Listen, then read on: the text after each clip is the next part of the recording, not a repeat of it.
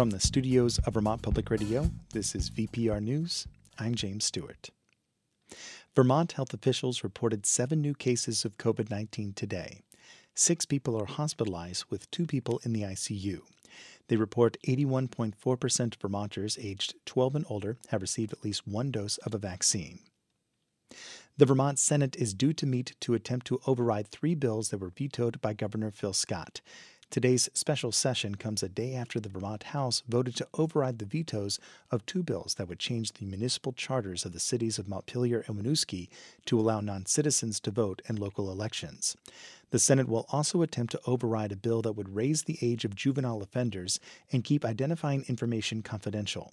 However, when that bill passed the Vermont House in April, it did not have enough votes to override a gubernatorial veto. The Lake Champlain Basin Program released its State of the Lake report Wednesday. Issued every three years by a group of international stakeholders, the document tracks the health of Lake Champlain.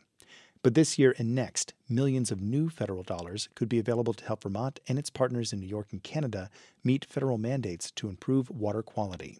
Julie Moore is Secretary of the Agency of Natural Resources.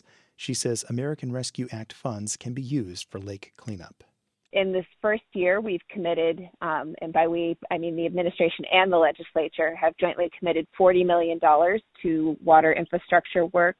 Um, and I anticipate that by the time all is said and done, it may be as much as, as $225 million of investment in this space over the next three years. If approved by Congress, President Biden's proposed budget would bring a record $20 million in EPA funds to Lake Champlain in fiscal year 2022. A judge has reaffirmed her ruling that a Newport businessman violated Vermont's emergency mask mandate when he refused to wear a mask in his former print shop during the peak of the pandemic. The Caledonian Record reports that Vermont Attorney General T.J. Donovan told the judge on Monday that he is seeking damages of $850 from Andre DeSautel, calling it a lenient penalty because the pandemic emergency is over and the state wants to move on. A hearing is scheduled Thursday on whether DeSautel should pay a penalty. The Vermont Labor Department says the state's unemployment rate was 2.6% for May, a decrease from 2.9% for April. Labor Commissioner Michael Harrington says Wednesday that the rate puts Vermont back in pre pandemic levels. Taking a look at the eye in the sky forecast for today sunny and pleasant, much warmer, highs in the 70s and low 80s. Find the full forecast at vpr.org. For VPR News, I'm James Stewart.